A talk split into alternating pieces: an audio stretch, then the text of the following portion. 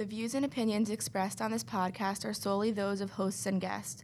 The view and opinions do not necessarily represent those of Memorial Healthcare System, Joe DiMaggio's Children's Hospital.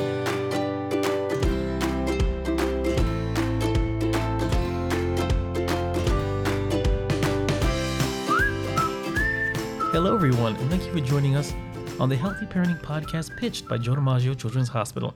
My name is Jason Grant Henriquez, and with me is my co-host, Bahati Banks. What's up, Jason? How you doing? Oh, fantastic, Bahati. wonderful! It's so wonderful to be in South Florida in the wintertime.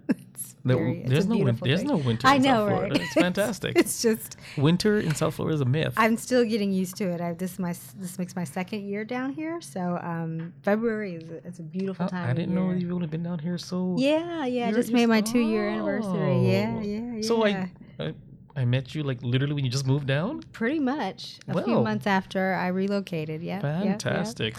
So February um, is an awesome month, but one of the reasons it's so awesome this year is because we are opening Joe DiMaggio Children's Health Specialty Center in Wellington, Florida. Oh. Yeah, on February 18th. Yeah, that's the official uh, open day for patients. And parents living in Palm Beach County can now have access to nine different pediatric specialties under one roof that's very close to home. Wow, that is amazing. It is, it is. Congratulations. Yeah, it's a wonderful, wonderful achievement in terms of our moving, um, moving, moving more into Palm Beach County. So, in honor of the grand opening, today's guest is Dr. Mauricio Flores. He's one of our newest pediatric endocrinologists, and he's actually going to be practicing at Wellington. So we thought it'd be a good idea. Oh, we got we, we got the exclusive interview. Yeah, we got the exclusive to get it- interview. Yeah.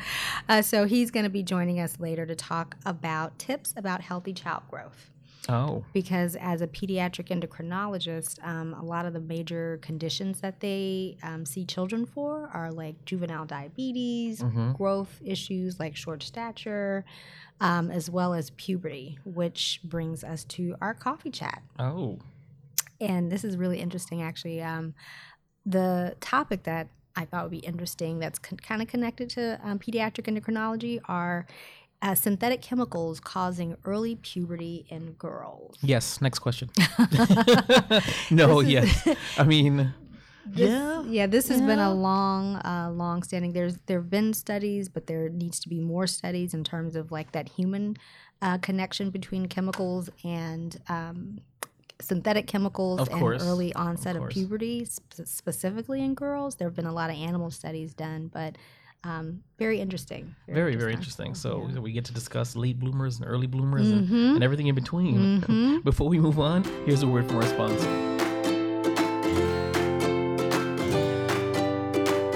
For eight years, thousands have been united by one cause to support Joe DiMaggio Children's Hospital at its annual Tour de Broward event. Funds benefit the entire hospital.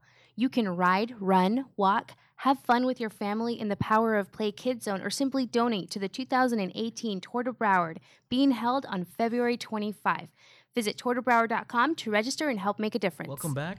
Before we get to today's guest, Bahati and I will discuss what's making news in the parenting world. Bahati. All right. So today's coffee chat is going to be all about uh, synthetic chemicals. Are synthetic chemicals causing early onset of puberty in girls?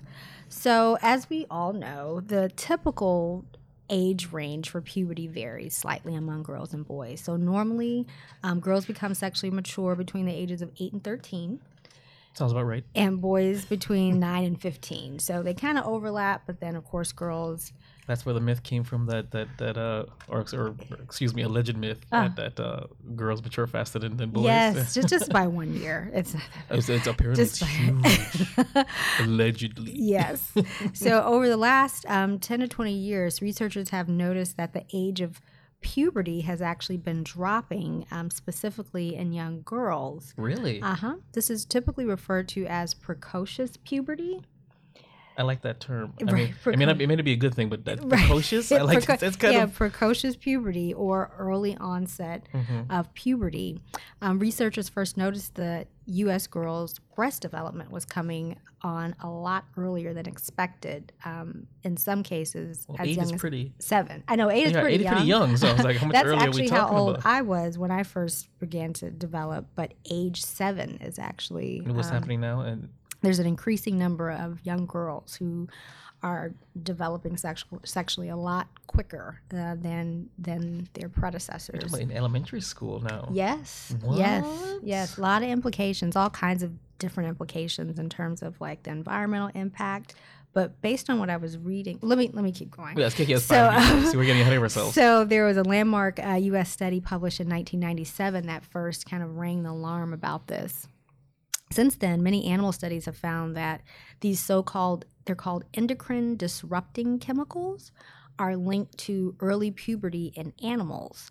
Uh, more recently, a study in the journal Human Reproduction found that girls exposed while in the womb to common chemicals found in personal products used by their moms, like toothpaste, soaps, shampoos, perfumes, makeup, just everyday so products that just we the stuff that you live your life with. yeah, That's- basically wow. everyday So items. it's not even exotic stuff. No, Well, it's not exotic. It does not have to be exotic. So all of these cosmetic and personal grooming, um, not all, uh, the, the ones that have um, chemicals right, certain in them. certain certain um, Phthalates are one, parabens and phenols.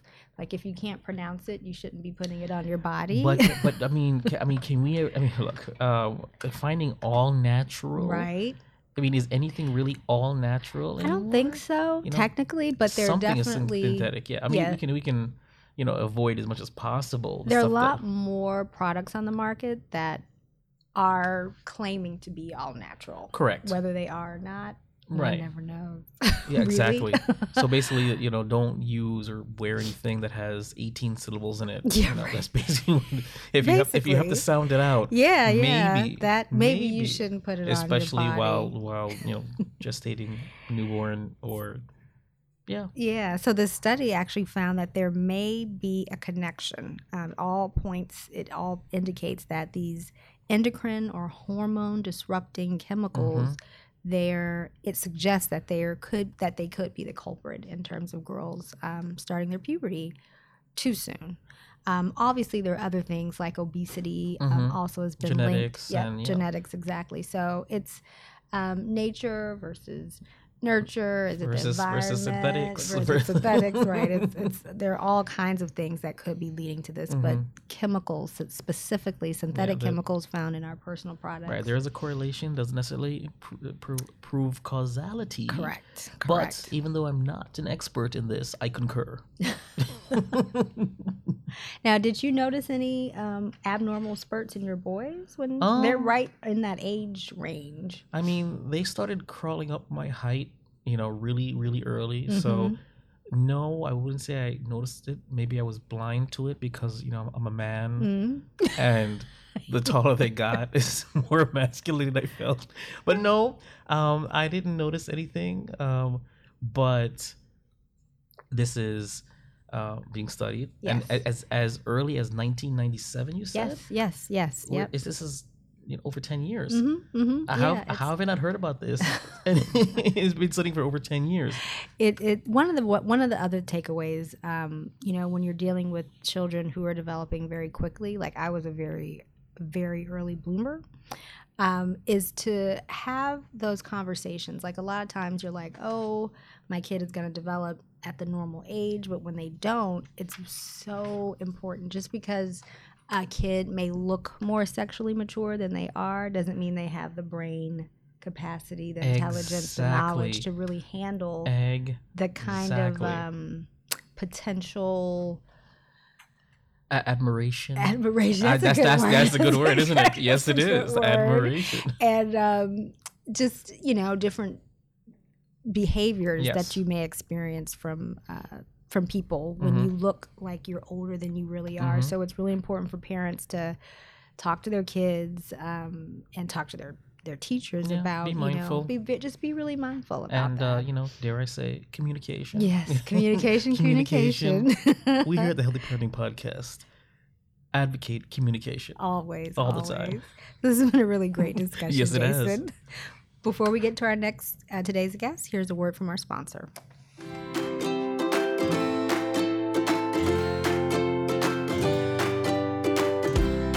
Hello, I'm Dr. Emmanuel Turner, and I'm a pediatric and congenital heart surgeon at Joe DiMaggio Children's Hospital. The term heart failure describes a heart that's not functioning properly. It does not mean that the heart has stopped working, but that it is not working as well as it should be. Heart problem symptoms can be broken down into two different categories. One, serious congenital heart defects, and two, less serious congenital heart defects.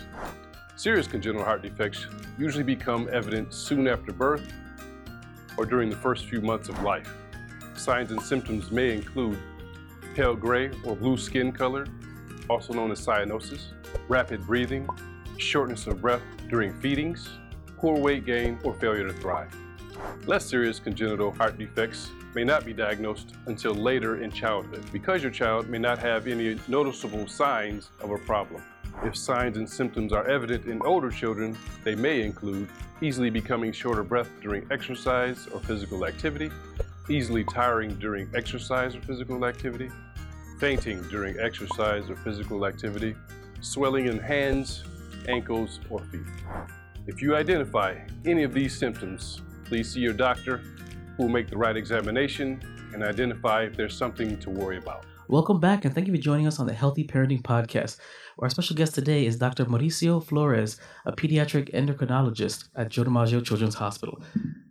Dr. Flores, welcome, welcome. Thank you so much for having me here.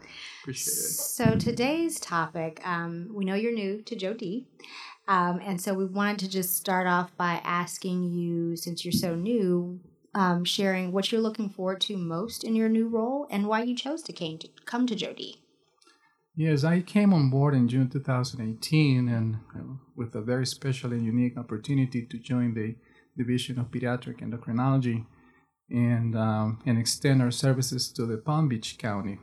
Uh, we're thrilled to be part of the Wellington community as we are opening a state of the art multi specialty facility. Okay. This project is a major milestone for Joe DiMaggio Children's Hospital and the Memorial Healthcare System. Indeed, it is. So welcome to the community. Welcome. So you're new to Wellington as well, right? I am. How um, has that transition gone? I'm really happy to to have chosen that area. Oh, that's good, great. good, good, good, good. I'm glad to hear it. Yeah, we're excited definitely to be moving into the Palm Beach, further into the Palm Beach area. So we're glad to, to It's a special you. place. Yeah, Yeah, yeah. we're It's a enjoying it as a place. family. Yeah, it's a, as a family, you know, Mhm. blending with the community has been Mhm. very important. Awesome. Excellent. So today's episode is about uh, healthy child growth. So let's take uh, let's start the journey. Um, how a child uh, when they would see uh, you, Dr. Flores, and uh, why would a pediatri- pediatrician refer a child to a pediatric endocrinologist? Absolutely. Uh, the most common reason for referral is short stature. These are children who may grow okay, but they, they're not as tall as expected. Hmm. So that's usually the, the, the initial reason. And pediatricians use a powerful tool called the growth chart. And some measurements are plotted on, on the growth curve. And if these measurements don't make sense or or children are not as tall as expected, um, the pediatrician may trigger a referral. Okay. The second most common case, for example, is uh, short stature secondary to uh, delayed puberty. Some kids are not um, showing signs of secondary sexual maturation or Mhm. sexual development, and they seem to be shorter than other kids. Hmm. Interesting. So obviously, every kid is different. So, like, I'm very short. I think I'm very short. I think I stopped growing. Listen, you know, you know, you know, you're no taller than me. Okay. No, I'm, I, I say that on festive size, so you know I'm We very proud of my height. Okay. short adults, Jason and I. I'm part of the, Proud the of same team. You're taller than us, though. yes, definitely.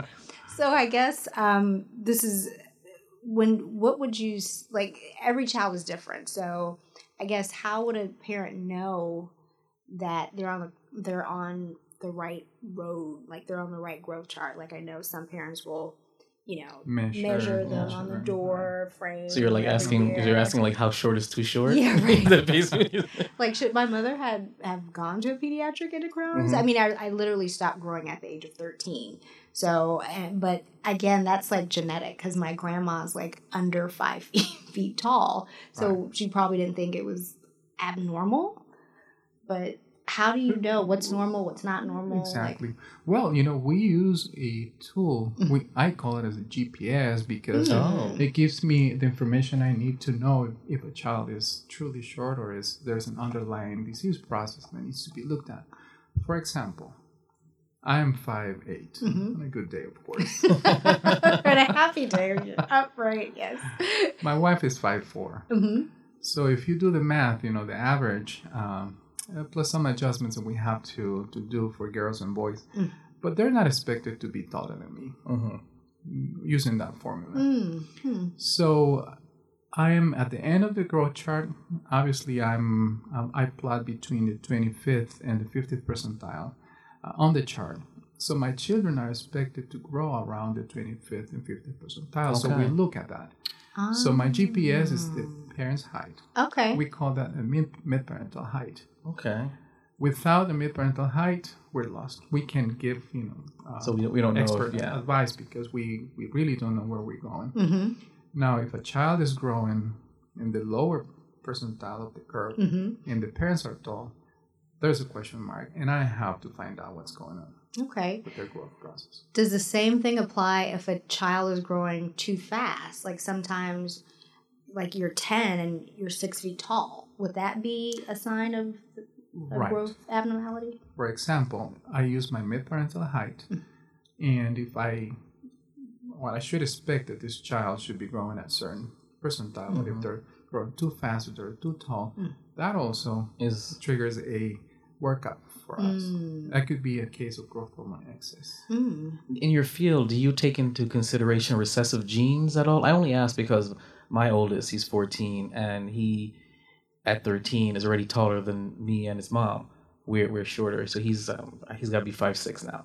Um, and so I attribute it to potential recessive genes because he has light eyes. We neither have light eyes. He's got fair skin. Neither have fair skin. He's got light hair. Neither have fair. hair. So we assumed it was recessive genes. So do you take that into consideration We prior do. to? Okay. We do. We have to ask proper questions. Uh, for example, if you come to see me, I would start asking about your, your brothers, your sisters, your parents, and we're referring to the height. And the same thing with the wives, you know, family members, sisters, um, you know, parents or brothers, and, and we do um, an average. And if you know a child is too tall or, or they're growing too fast, you know, we have to look into that. Mm-hmm. Mm-hmm. But definitely, we look into the family tree and Oh, okay. you know, everything is controlled by our genes. You know, the Of color course. of our eyes, That's the color right. of our skin, our Yes. hair, and our height as well. And Yes. it's unpredictable. I can can attest to that. Very unpredictable. I usually say you didn't read the textbook.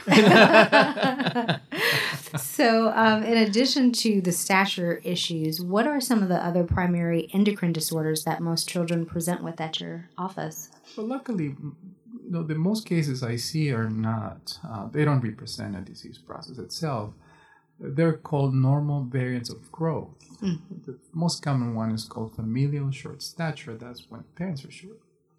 And the kids are expected to be short, but you know, when they plot, they use their height and they plot them on the growth curve. right. they seem to be too short.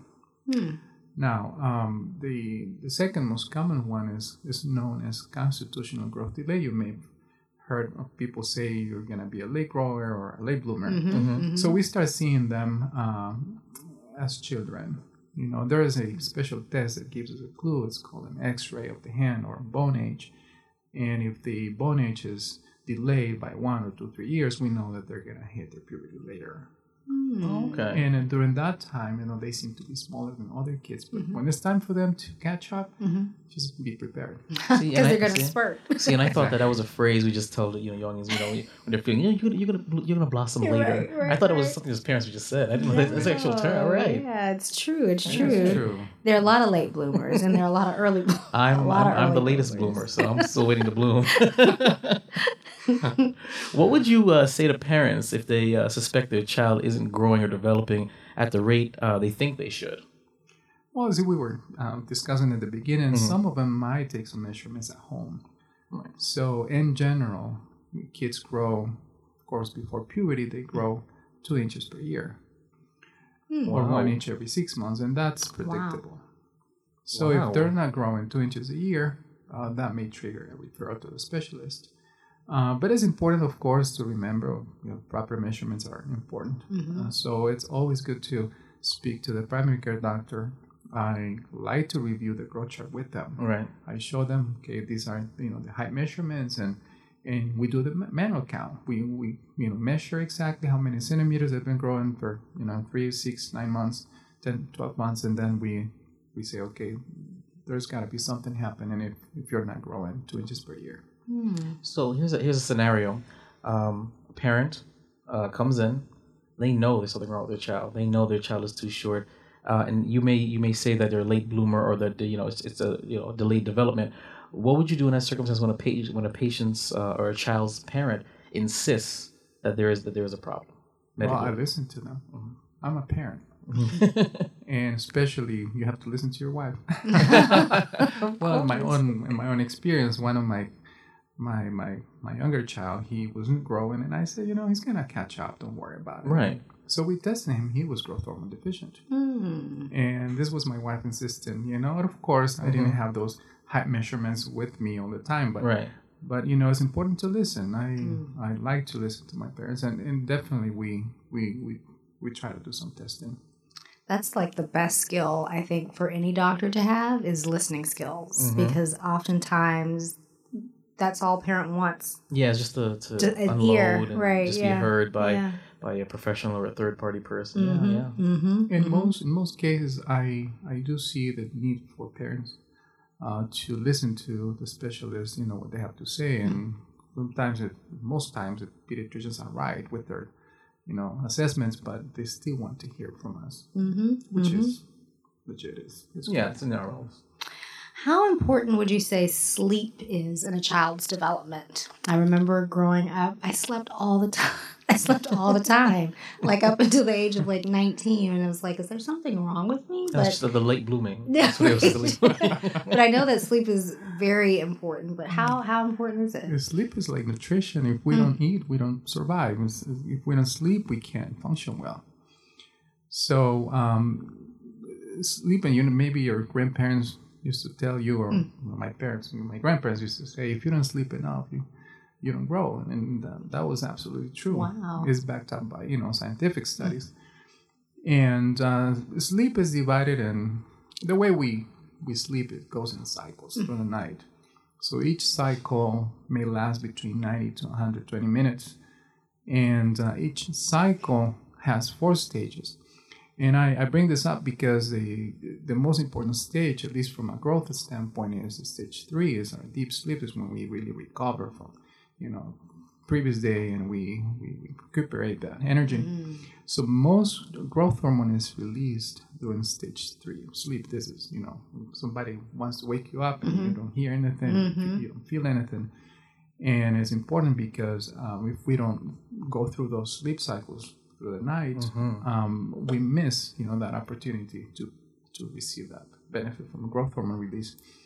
So children should sleep at least, at least, or go through those, you know, cycles at least five or six. So in other words, hmm. they have to sleep an average of nine to eleven hours.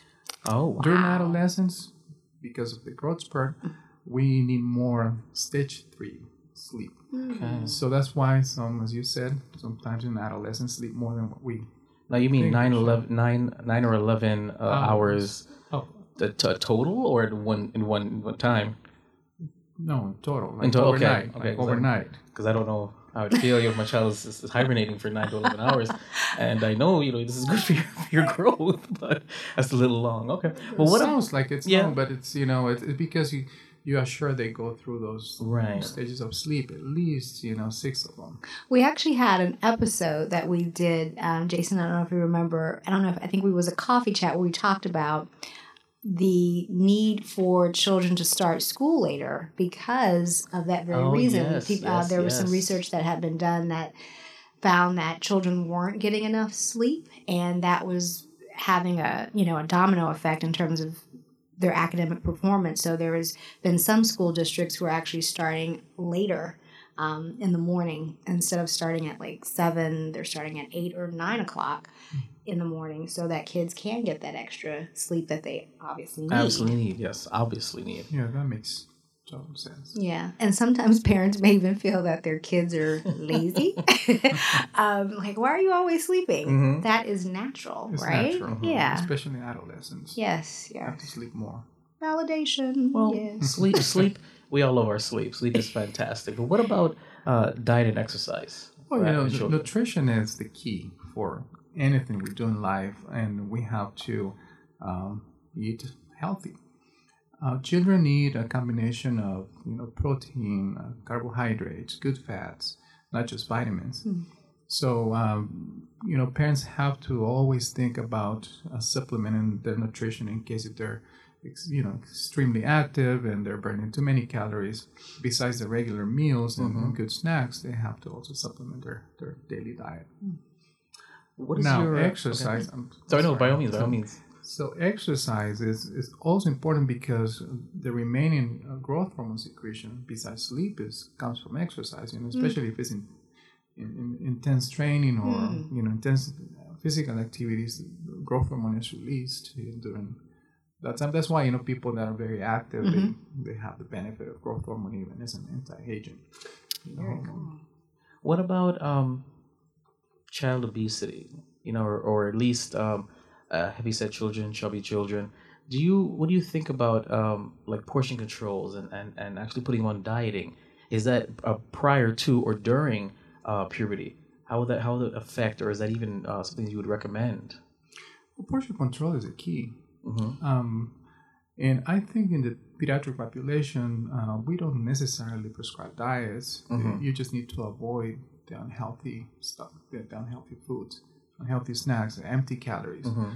They don't need that. Now, now that you mentioned that, I can tell you um, too much sugar uh, triggers too much insulin. That's how the body uh, regulates your, your glucose. Mhm. And if you produce too much insulin, that goes against growth hormone. So Really? in general, we don't recommend um, you know sugary snacks before going to bed because that may inhibit that growth hormone is being released during deep sleep. Mm. So even from a growth standpoint, Right. you know, having a balanced diet and, and good snacks, even especially before going to bed, I think is important. To So everything, in everything in moderation, if not swinging more to the healthier side of, of things. yeah, moderation. That's the word. Moderation. Always. Moderation. That's my that's my motto. That's moderation. that's that's the healthy parenting moderation. podcast motto. moderation and communication. That's that's it. That's our tagline. Um, so, Dr. Flores, if a parent suspects that their child is having growth issues, are there diagnostic tests that they should be aware of that should be taken prior to seeing a pediatric endocrinologist? Well, pediatricians usually order uh, x-rays and, and blood work. Sometimes parents just request a direct uh, consultation with a specialist without any testing, but parents can request, you know, um, some testing, which is simple. It's not, you know, specialized, and and pediatric doctors can simply order an X-ray. Mm-hmm. Okay. All right. Do you suggest that parents uh, keep a journal of their of their children's uh, sleep cycles, their growth, their behavioral changes, any any symptoms that they may or may not notice? I think it's important to keep track of you know their their growth process, uh, their nutrition, and nowadays, and I know I'm gonna mention something that is open to discussion. But Oh, nowadays, you know, with electronics, uh, screens, uh, laptops, um, you know, um, smartphones, it, it is known that you know the these screens can uh, trigger a problem in their brain, especially with their sleep cycle. really? Uh, there's a wavelength it's it's known as the blue light or the blue wavelength that Yes. affects your internal clock. So the brain gets disrupted and, and children can't sleep well. Uh, that may affect growth in the long run. So besides, you know, keeping track of their activity, their nutrition, uh, the sleeping hours, I think it's important to to limit somehow the their screen time before going to bed. That's what I was gonna say. I was gonna say, you mean before going to bed, or like does it does it have a like a I don't know a, a compound effect the more they look at it all day? It's idea ideally you know to assure proper growth um I, w- you know in general we recommend two hours before you know turn off the screen 2 hours before you go to bed My children will not go for that. But I will try. At least during weekdays. yeah, you know. during weekdays. Yeah. I read that I read an article and that same uh, the blue light um, phenomenon was actually happening in adults as well. Like a lot of adults don't get good sleep, and oftentimes it's because we're literally in the bed looking at our smart device. The lights are off, but the blue light continues to be Exactly. on. It's And Now the light screen. that Yeah. the light that emanates from our cell phones are different from the light that emanates from from the TV screens because aren't smart TVs kind of uh, uh, made on the same kind of material or it's, it's use the same kind of light rays as our cell phones? Might be. I mean, I'm not Right. not No, an no. expert in that, but I, I can tell you that it's not just the light. Right. Uh, it is the imagine you're watching a a movie that's, that's very intense, and, and Yeah. you turn off, you fall asleep, turn Yeah. off the TV, and then you know your brain activity Still It's still going, it's still processing going. it. yes, yes. That's when you have those dreams. So it's not just the screen itself; it's what you're watching. It's, Mhm. Imagine this. These kids nowadays playing in violent games and Mhm. Yeah. or they're in teams and, and they're very competitive Mm. and their brain brain activity is high. So turning off the the video game and then going straight to bed that may trigger some sleeping problems. So basically, no no sugar and no no screens. Two hours hours before bedtime. bedtime. If there's anything you take away from two this episode, it's no no no sugar, no screens. Two hours prior to bedtime. I'm gonna try it. I am. I'm gonna try it. Let's see what happens. I'd be Let's- interested let's- to hear what. Let's what rock happens. the boat. Let's see what happens on the weekdays. It's all good. It's all good advice. Do you have any takeaway advice that you'd like to share for parents before we leave? Absolutely. We always like to to say uh, children grow in a very unique pattern. Not all children grow the same. Some of them grow more during summer months. Some other, you know, grow differently. Um, it's very important not to compare the growth process of your children with the neighbors, with you know the friends, their school peers, even some relatives. Um, we've had this experience. You know, parents come in and they they're concerned that you know their the children look smaller than their Right, of course. And going back to our mid-parental height, our tool to estimate how tall a person is going to be, we always say, you know, we, we should consider our, you know, children's height based on Mhm. parents' height. Uh, so that's a very important uh, message for, for our parents. And um, nutrition and sleep, I would say physical activities, proper nutrition, and adequate sleep uh, will definitely help with their growth process. That will assure you know a, a successful process. Awesome. Awesome. Thank you Awesome. so much for joining us. Dr. This has Flores, been really, really educational. Thank you so much. Um, you've definitely given me a uh, a project to to, to, A to research try. Yeah, a little research project. Uh, you know, I definitely would love to see where that where that goes. But thank you so much for the information. Thank you for, for joining You're joining us. welcome. And thank you for joining us on the Healthy Parenting Podcast. Please like and subscribe and share to our Facebook fan page